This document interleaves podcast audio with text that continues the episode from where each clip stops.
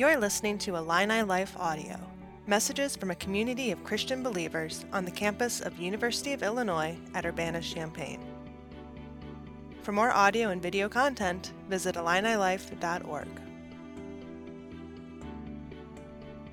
All right, well, good morning. I hope we've worked out all of our technical issues. I think just about everything that could break in the last couple weeks has been breaking for us. So, that's all right, because before this stuff existed, people worshipped and praised the Lord, and so we will do it analog if we have to today. If we don't know each other, I'm Nick. I'm the pastor here in Illini Life. It's great to be with you. Thank you for finding our room.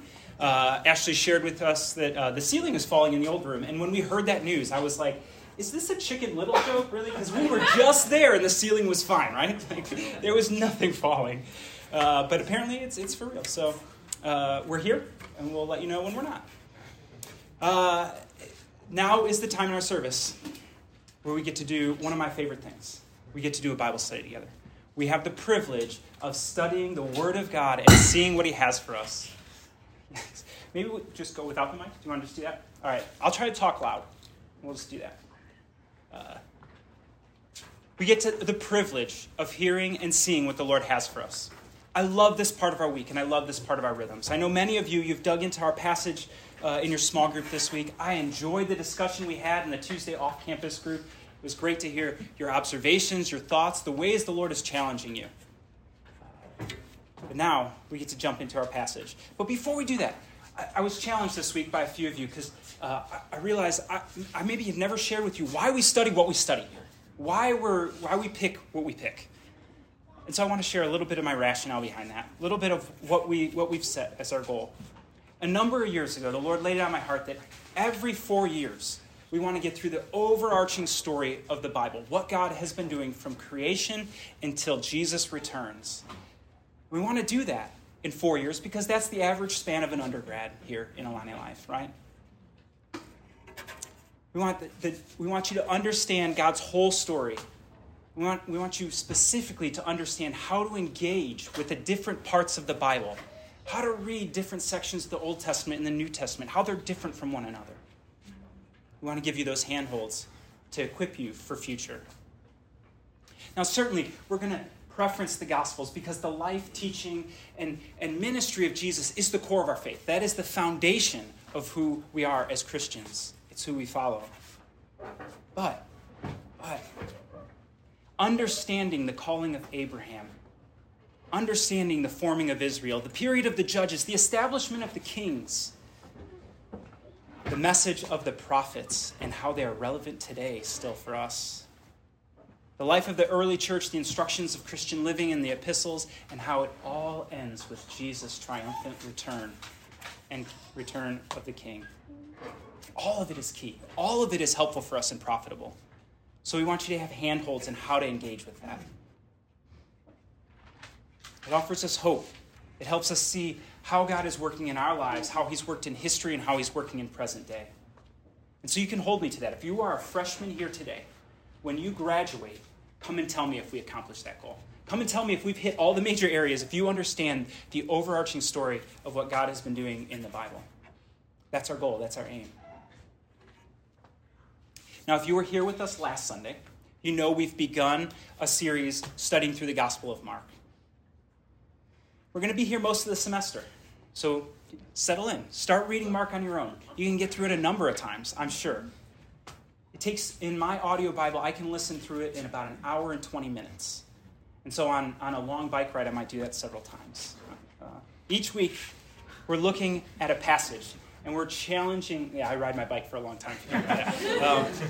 Each week, we're looking at a passage that's going to challenge us to live more with Jesus, like Jesus, or for Jesus. If you're with us at all last week, or you've been with us at all in the past, you know this is the core of what we are. We want to be with Jesus, like Jesus, and for Jesus. That's who we are on this campus. And so these passages, as we engage with them, they're going to shape and challenge us in our thoughts, actions, and beliefs to be more like with, and for Jesus. And the Gospel of Mark, as I shared last week, is a great place for us to begin this work, because Mark focuses on the ministry of Jesus. He gives us snapshot after snapshot of Jesus' ministry, all while begging the question, who is Jesus? Who is Jesus? That's the core of the Gospel of Mark, what he's trying to answer. Who is Jesus is the question Mark wants his readers to wrestle with. He wants us to wrestle with. He opens the book with the statement, right? The beginning of the gospel of Jesus Christ, the Son of God. And then he just goes on and narrates all that happened with Jesus' ministry. He doesn't tell you what he believes or what to conclude. He just shows you Jesus' ministry. He records his teachings. He records the responses of the disciples and those around and how they thought of Jesus, what they believed, or how they were challenged. And so, as we read the Gospel of Mark, we're left to answer that question for ourselves. Mark, through his stories and teachings and actions that he shares of Jesus, he invites us to conclude that Jesus is the Messiah, the anointed one, the promised one of Israel that they have been waiting for, the Savior of the world, the one who takes away our sins and restores us to God. And so that's why we're looking at the Gospel of Mark as we start the school year, so we can wrestle with who is Jesus, because it's the most important question we all have to wrestle with in our lives. Now, as we turn to our passage for the morning, I want us to wrestle with a question outside of that. I want us to think of a question to frame in our passage, a question that has challenged me this week, challenged me as I study, as I've prayed, as I've thought about this passage. And the question is this: when you are confronted with illness in your life, if you or someone is unwell, do you think to pray? Or do you look to medicines, doctors, procedures, hospitals to make you well? Now there isn't a right or wrong answer to that. There's not a spiritual answer, right? It's a question to reveal our hearts. And for me, I was challenged, because we faced a lot of illness in my extended family. We lost a grandparent this week. We may lose another. My default is not to pray when I'm confronted with that. It's to think about the doctors they need to connect with, the medications they need to start taking, the ways that we can support them and give them better quality of life in their final days. I was convicted because my default was not to pray. And yet, our physical bodies, they are a gift from God. He has created us. He knows us. He has the power to heal us in whatever faces us. Often, I don't live in that reality. And I was challenged by our passage today because 4 friends lived in that reality.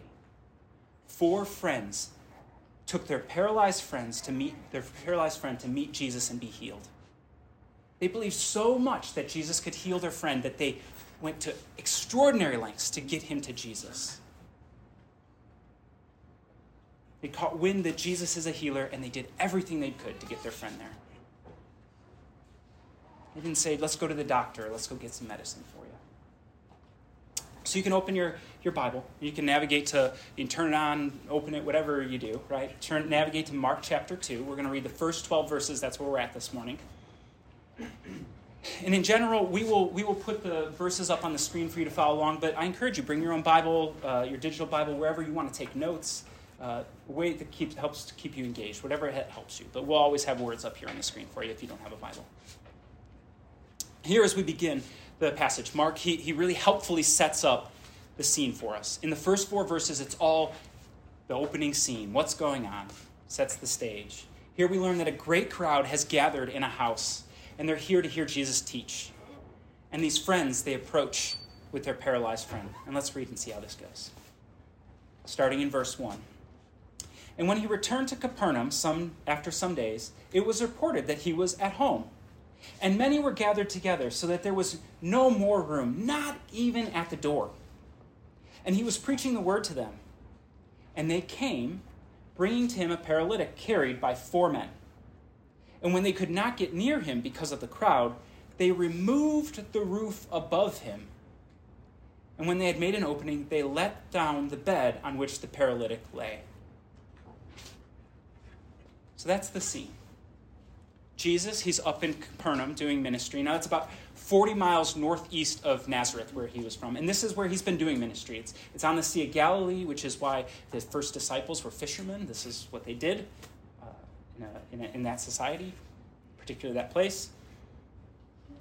He's staying at a house there, and word gets out that he's there. Now, so far, he has He's caught people's attention. He's cast out demons. He's healed a man with leprosy and many others. Word has gotten out that something is going on. Pay attention to this Jesus. And so Mark tells us, many gathered at the house, right? Standing room only, a crowd formed. They couldn't even get in the door. It's a packed house.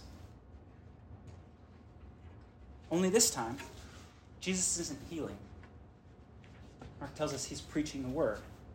He's preaching. He's teaching to the great crowd, which, I don't know about you, might strike a little odd, right? So far he's been healing, and now he's teaching, and a great crowd is there to hear him on it. What's more, he's not teaching in a typical religious context, out at the synagogue or at a religious gathering. He's in a house, the house he's staying at. They just invaded. He's talking, and there's a great crowd listening. Now, the reason this crowd is listening, the reason they are eager to hear Jesus, is related to the fact that he's healing. But it's more than just because he did some neat tricks to get people's attentions, right? Oh, he healed, maybe we're going to get healed too, right? That's not necessarily why they're there. Throughout the Old Testament prophets, throughout the period of Israel, as they looked to what God would do to restore Israel, the prophets foretold of the Messiah, the one that would come and restore Israel, the one that would save Israel and bring God's kingdom once again in its fullness. And he would come with signs and wonders. He would open the eyes of the blind, the ears of the deaf, the mouth of the mute, and heal the lame. Right? One example, the prophet Isaiah, one of the well-known prophets. He tells us all this will precede the return of God's kingdom, the coming of the Messiah. It says, "Then the eyes of the blind shall be opened, the ears of the deaf unstopped. And shall the lame man leap like a deer, and the tongue of the mute sing for joy? For the waters break forth in the wilderness and streams in the desert." It sounds familiar to the ministry of Jesus. Healings are happening. And so, the healings, they grab the attention of the crowd because they're miraculous. But there's something deeper going on for them. These men and women of Israel, they know that great signs of healing will precede the Messiah, the promised one. And so they're wondering, is this who Isaiah spoke of? Is this the one that will restore Israel and bring God's kingdom? And so they cram into a house, standing room only, to listen in anticipation and wonder. What does he have to say? Who is this teacher? Who is this healer? And as Jesus is teaching, he gets interrupted. 4 friends have carried their paralyzed friend to the gathering, but there's no room for them, right? So they make room. There's no room, they make room. They decide, we are getting in. They go up on the roof and they rip it off and lower their friend down to Jesus. They believe so much that Jesus could help their friend that they went above and beyond, literally above and beyond. They went over the crowd to get to Jesus. They interrupt his preaching. The great teacher, this could be Messiah. They interrupt him. Hey, heal our friend. They insert themselves into Jesus' life, into the ministry he's doing. They remove the roof. They dangerously lower this paralyzed man down to the floor. I mean, this was a feat of immense faith. Now, since I know this came up in discussion, I know more than one of you is logical and worried about this roof in this room. This isn't like major vandalism that's going on here, right? Most historians, most commentators, they point out that in this region, what was common for roofs is like wooden beams with reeds and branches and palms like bundled together and over. So sort of think of thatched roof. That's what's going on here. So removing the roof is sort of removing a few bundles. And repairing it is just putting them back, which is something they would have done seasonally anyways. So it's not like these guys are, just destroying the house, right? Anyway, so hopefully that doesn't distract you anymore. You can put that aside. The point here, the main point, the thing I want us to see is these friends, they saw the need their friend had, and they were willing to do whatever it took to get him to Jesus because they believed he could solve that need. They believed he could heal him. And so Illini Life, as we seek to live with Jesus, may we do likewise for our friends. To do whatever it takes to get them to encounter Jesus.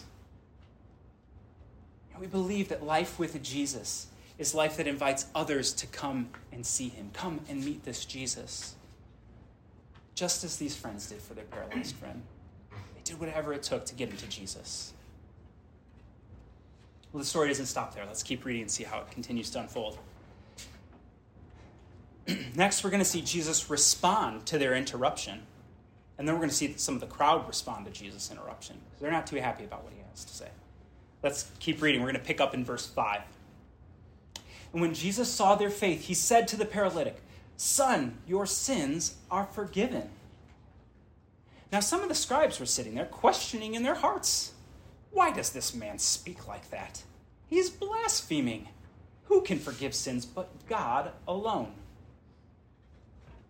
And so Jesus stops his sermon. He gets interrupted. He lets himself be interrupted. And he sees the man. He sees the friends. He sees their faith. And in response to their faith, the four friends that did the work to get their friend there, he forgives the sins of the paralyzed man. Which, to be honest, has always felt a bit like a curveball to me. This guy, he is clearly unable to move. Jesus can see that. His friends, they've carried him here. They've lowered him down on a mat. They're expecting, they're desiring, they want Jesus to heal his body, to make him well again, to not be paralyzed. They aren't expecting sins to be forgiven. They want healing to take place, physical healing, what Jesus has been doing. Right? That's what I would assume. From maybe not so much. Maybe it's not so black and white. I mean, for many of us, sins and health, they're like opposites, right? They're not really overlapping. They're not that connected, right? I confess that's the way I think. Those are separate worlds. Not really related. But for your typical Israelite, at this time especially, they're more overlapping. They're not quite so separate. You can reference the story of Job, for example, this, right?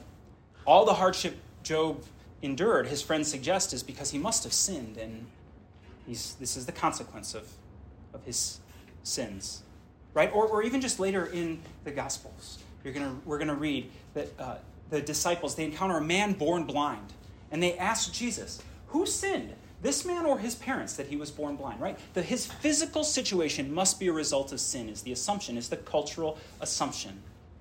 Now, in both of those cases, actually, sin was not the cause of the hardship these people were enduring. So it's not a one-on-one, right? Or a one-to-one.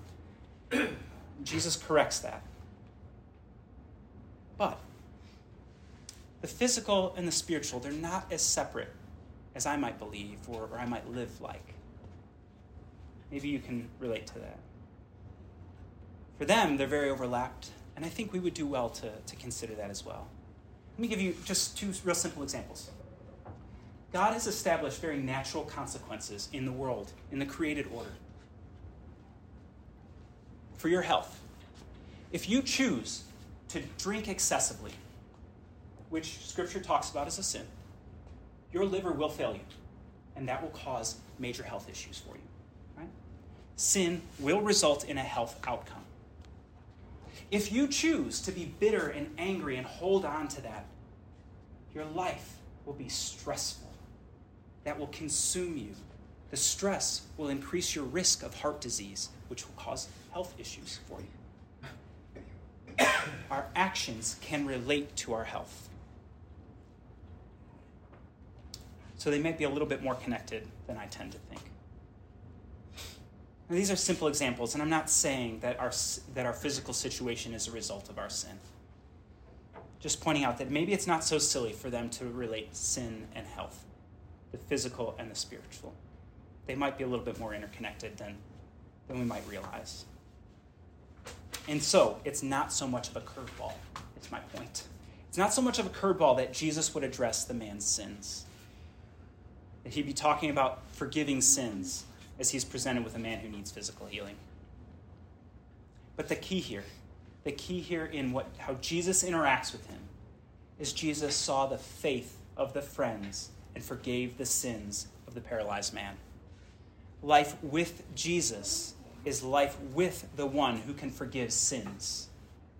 Yet faith always precedes forgiveness, just as it did here. Faith in Jesus unlocks forgiveness of sins. Well, as we see, this causes some concerns among the religious leaders present, doesn't it? This is what I like to call the hater's going to hate part of the passage, right? Maybe I sound really old when I say that. You'll hear more of those kinds of things. The religious leaders are like, sure, he's healing. Maybe he's the Messiah. Maybe he can do miraculous things, but only God can forgive sins, right? What is going on here? They begin to question Jesus in their hearts, we're told. They doubt him. They wonder, under what authority can this man forgive sins? That's something only God can do. And so they conclude, Jesus is blaspheming. He's speaking irreverently about God, making himself God or assuming the roles and responsibilities of God. It's blasphemy. They came there thinking, maybe this is the Messiah. And now they're wondering if they need to pick up stones to stone him for blasphemy. And this begins the tension between Jesus and the religious establishment that will continue on throughout his ministry and will ultimately end in his arrest and execution on the cross. Let's keep reading and see how this tension resolves. We pick up in verse 8 here, and we're going to see Jesus respond to these religious leaders. And then we're going to hear the crowd's response. In verse 8, Mark says, "And immediately Jesus perceived in his spirit that they thus questioned within themselves and said to them, 'Why do you question these things in your hearts? Which is easier to say to the paralytic, your sins are forgiven? Or to say, rise, take up your bed and walk?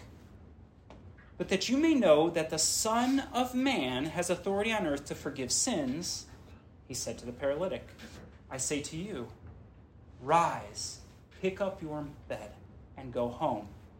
And he rose and immediately picked up his bed and went out before them all, so that they were all amazed and glorified God, saying, 'We never saw anything like this.'"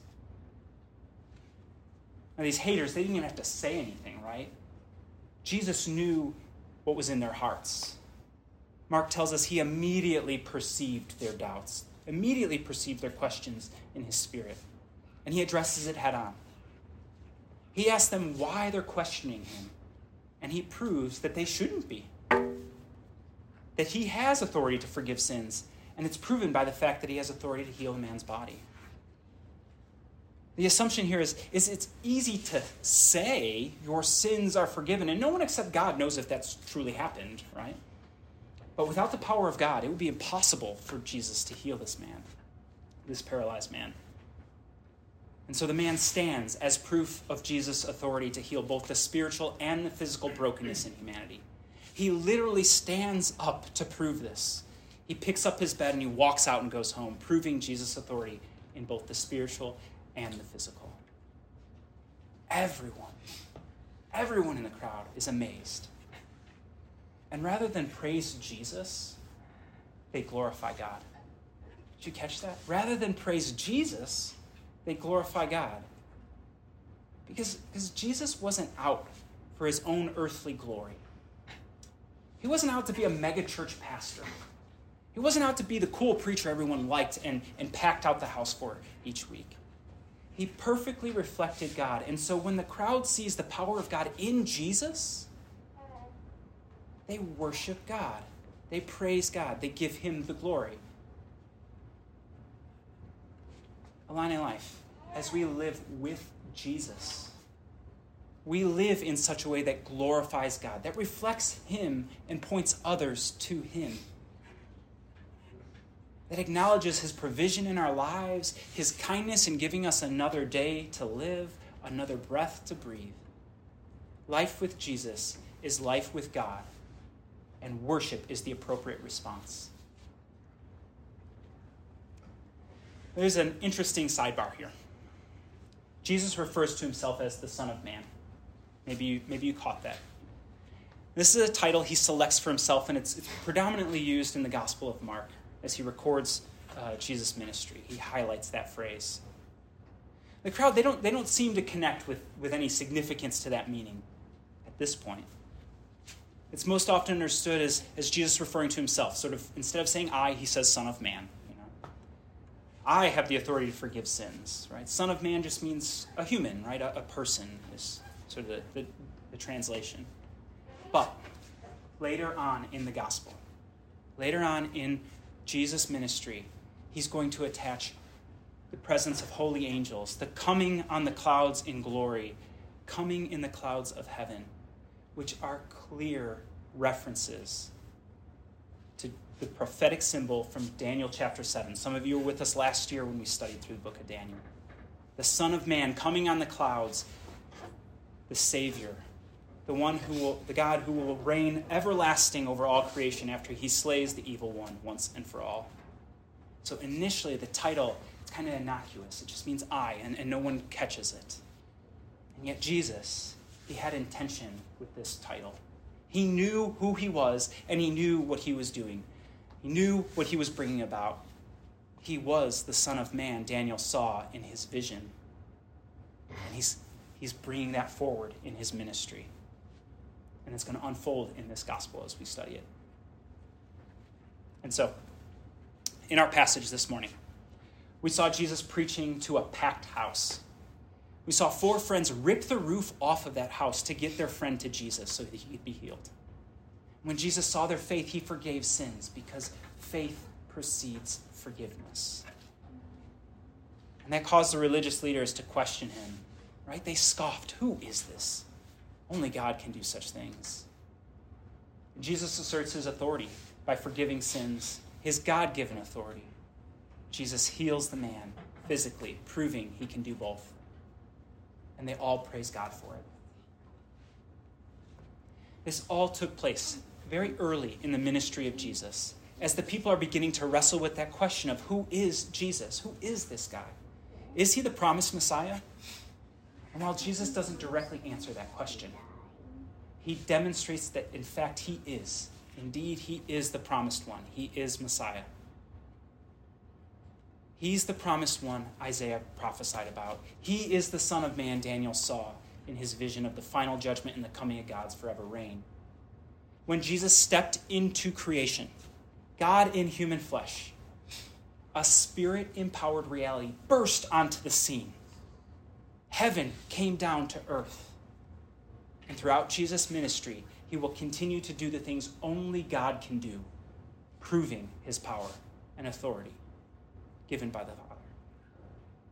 So when we see Jesus forgive sins, we're seeing God forgive sins. And we're seeing a foreshadow of the cross, what is to come, when Jesus will lay down his life as the sufficient sacrifice once and for all. When we see Jesus heal through speaking into creation, we see the power of God at work, restoring creation, building creation, creating, speaking reality into existence, just as he did in Genesis. When we see Jesus heal through touch, we see the hand of God restoring creation.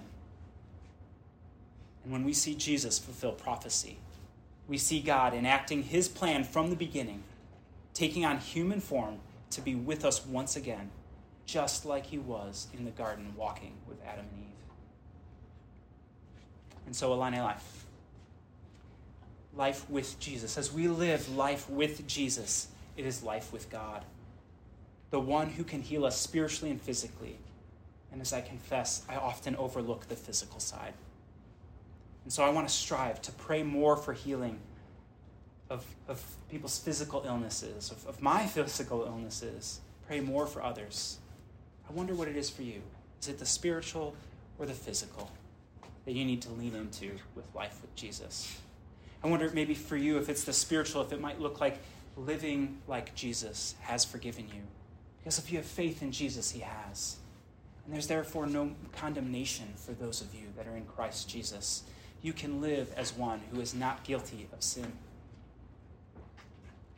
Maybe you're more like me and it's the physical. And so you can lean into praying for that relative or that friend that's unwell and needs healing. Praying for God to restore them. Whatever it is that you need to lean into this week, we can live in the reality that God has the power to help us, to heal us completely. And so when illness or misfortune or hardship strikes us, we don't have to wrestle with or be downtrodden or think, who did this to me and why is this happening to me, right? Instead, we can embrace life with Jesus, the one who offers forgiveness, healing, and salvation. We can ask for his presence in our lives and allow it to transform us and transform our reality, just as he did for the paralyzed man. Would you pray with me?